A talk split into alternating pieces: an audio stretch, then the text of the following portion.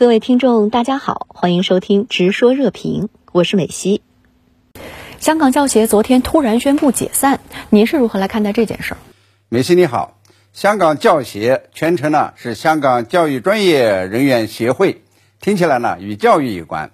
它呢的确曾是教师的工会，历经四十八年的历史，拥有会员呢九点五万人。但是它后来呢蜕变成一个政治组织，披着传道授业解惑的华丽外衣。干着反中乱港的行径，在非法占中运动之中呢，教协居然动员学生上街阻塞交通，扰乱社会秩序。修理风波期间呢，更是利用通识教育来美化英国殖民统治香港的这个历史，抹黑中国内地的政治制度和发展成就，包庇闪报黄师，教唆学生呢非法游行。看看这些行径。早已经呢脱离了以前的主张，变成了政治挂帅、私利先行、遇人无方、害人在行。当香港呢走上有乱机制、有之转新的新征程的时候，教协呢也就成了香港社会人人喊打的过街老鼠。他们开始呢惶惶不安了，开始呢扮演变色龙，企图瞒天过海。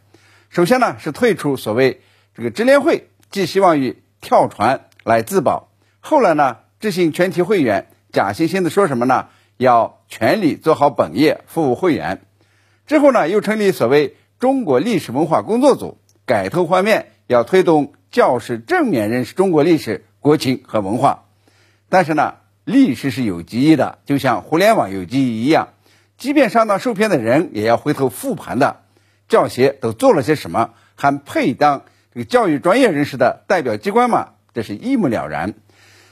特区教育局和教协实行了切割，特首呢批评教协变质，这个香港教师抨击教协背弃了教育原则。那么在这种情况下呢，没有生路的教协呢，只好自行这个解散，自我灭亡。这不作不死呀，教协太作也就只能是自取灭亡。嗯不过仍有港人说教协不能解散了事，还要有个交代，起码要算清账，这又是怎么回事呢？港人说教协不能一三了之，并不是说呢他不敢死，而是说呢要把怎么死说清楚，要把账呢给算清楚了。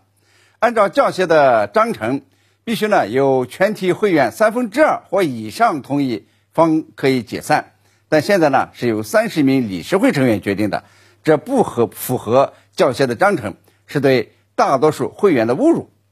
其次呢，这个教协呢有大笔的钱，根据二零二零年财报。